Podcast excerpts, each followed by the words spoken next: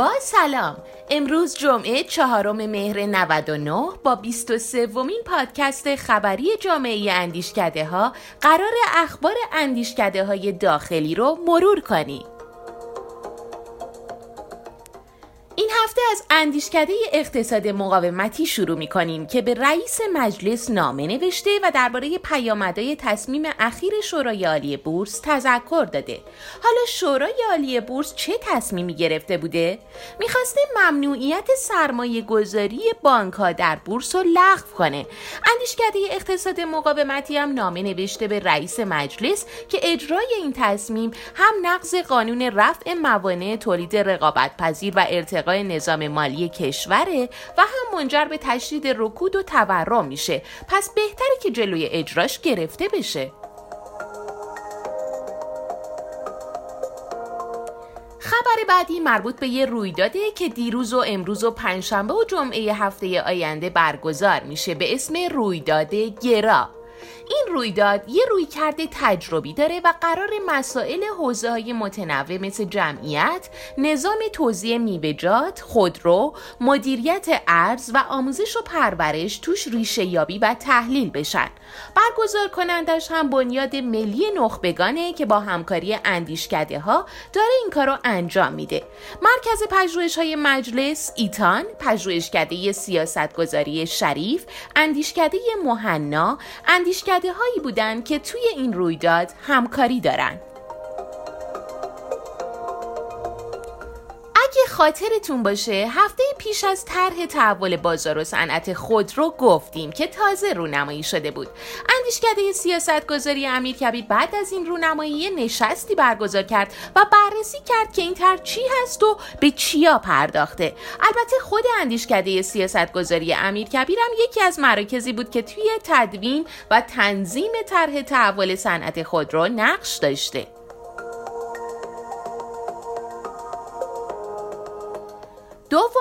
ماه هم مدرسه حکمرانی شهید بهشتی مرکز فراقوهی زنان رو بررسی کرده شاید سوال باشه که این مرکز اصلا چی هست؟ سال 92 مقام معظم رهبری درباره نیاز کشور به یه مرکز عالی زنان گفتن که حوزه کارشم فراقوهی در نظر گرفتن وظیفه این مرکز از نظر ایشون بررسی مسائل حوزه زن و خانواده بود.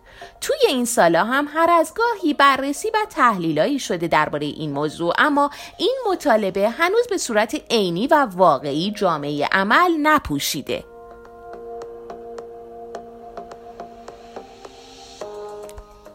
رویدادی هم قرار آبان برگزار بشه به اسم رویداد تصمیم سازان که مرکز وکلا، کارشناسان رسمی و مشاوران خانواده قوه قضاییه قرار با همکاری اندیشکده ها برگزارش کنه.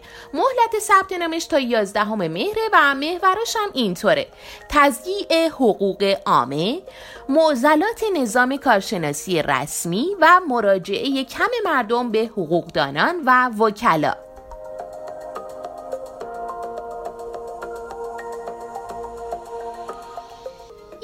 بخش تازه هم به سایت جامعه اندیشکده ها اضافه شده که آخرین یادداشت‌های سیاستی اندیشکده ها و مراکز سیاست پژوهی رو می‌تونید اونجا بخونید که مطالب متنوعی درباره اخبار و اتفاقات روز دنیا رو شامل میشه. فقط کافیه توی قسمت سرچ سایت جامعه اندیشکده ها کلمه یادداشت سیاستی رو وارد کنید.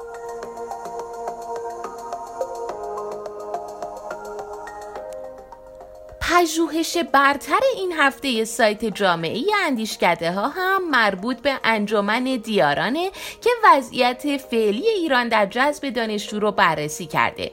صحبت های امیر حسین چیتسازاده رو درباره پژوهش تحصیل در این سوی مرزها بشنویم. نکته های اهمیت دیگه ای که وجود داره بحث وجود سندلی های خالی در دانشگاه های کشور. طبق آماری که وجود داره در سال 98 از چهار و سه دهم میلیون صندلی که مقرر بوده در بخش آموزش عالی کشور وجود داشته باشه. تنها سه و سه دهم میلیونش پر شده بوده و ایران نزدیک به یک میلیون ظرفیت خالی در بخش آموزش عالیش در سال 98 داشته که پیش بینی میشه این عدد در سالهای آینده رشد هم بکن اما چه اتفاقی افتاده که این شکافه خیلی قابل توجه بین اهداف برنامه و عمل کرده دستگاه های متولی در بخش آموزش عالی وجود داره؟ وقتی بررسی طبق بررسی که ما انجام دادیم اولین مسئله ای که وجود داره و می‌تونیم بهش اشاره کنیم بحث اینه که بین المللی سازی آموزش عالی در ایران در خارج از کشور اصلا بهش توجه نشده. یعنی در دانشگاه های ما رو در موردشون بازاریابی صورت نگرفته. دانشگاه های ما شناخته شده نیستن برای دانشجوهای کشورهای دیگه به خصوص کشورهای همسایه مدارک. دانشگاه های ما تو بسیار از کشورها مورد تایید نیست و دانشجو بعد از فارغ تحصیلیش اگر مدرک دانشگاه ایران رو داشته باشه چندان در کشورش براش مفید نخواهد بود. از لحاظ بعد داخلی و بین المللی سازی در داخل هم ما یه سری قوانینی داریم تو حوزه آموزش عالی و قوانین مهاجرتیمون که مانع جذب دانشجوی بین المللی هستن. مثل اینکه ما دانشجوهای بین المللی رو حتما می‌خوایم بهشون به فارسی آموزش بدیم در صورتی که برای خیلی از اونها آموزش به زبان فارسی مزیت چندانی نداره. بخش خصوصی رو اجازه نمیدیم که ورود بکنه به بحث بازاریابی و جذب دانشجوهای بین المللی و کمک به دانشگاه تو این زمینه. دانشجوی بین المللی توی ایران نمی‌تونه هنگام تحصیل کار پارت تایم داشته باشه کار پاره وقت. و بعد از فارغ تحصیلیش هم بهش مجوز کار توی ایران نمیدیم. و خب اینها همش مانع میشه که دانشجو جذب ایران بشه. علاوه بر اینها باید توجه بکنیم که دانشگاه ها از لحاظ زیرساخت های ذهنی و فیزیکی آمادگی لازم رو برای جذب دانشجوهای بین الملل ندارند. تو این سالهای اخیر البته اتفاقای مثبتی هم افتاده. مثلا فرایند پذیرش دانشجوهای بین المللی در دانشگاه ایران بسیار کوتاهتر شده. فرایند اخذ ویزای دانشجویی بسیار کوتاهتر شده. از طرف دیگه خدمات کنسولی با توجه به تمرکز زدایی که تو کشور صورت گرفته و تفیز اختیاری که بستان ها شده بسیار سریعتر انجام میشه و اتفاق مهم دیگه ای که در آخر سال گذشته اتفاق افتاد با تصویب شورای انقلاب فرهنگی و هیئت دولت. ویزای خروج مراجعت مکرر برای دانشجوهای بین المللی در آین نامه ورود و اقامت اتباع خارجی پذیرفته شد. از این به بعد دانشجوهای خارجی لاز...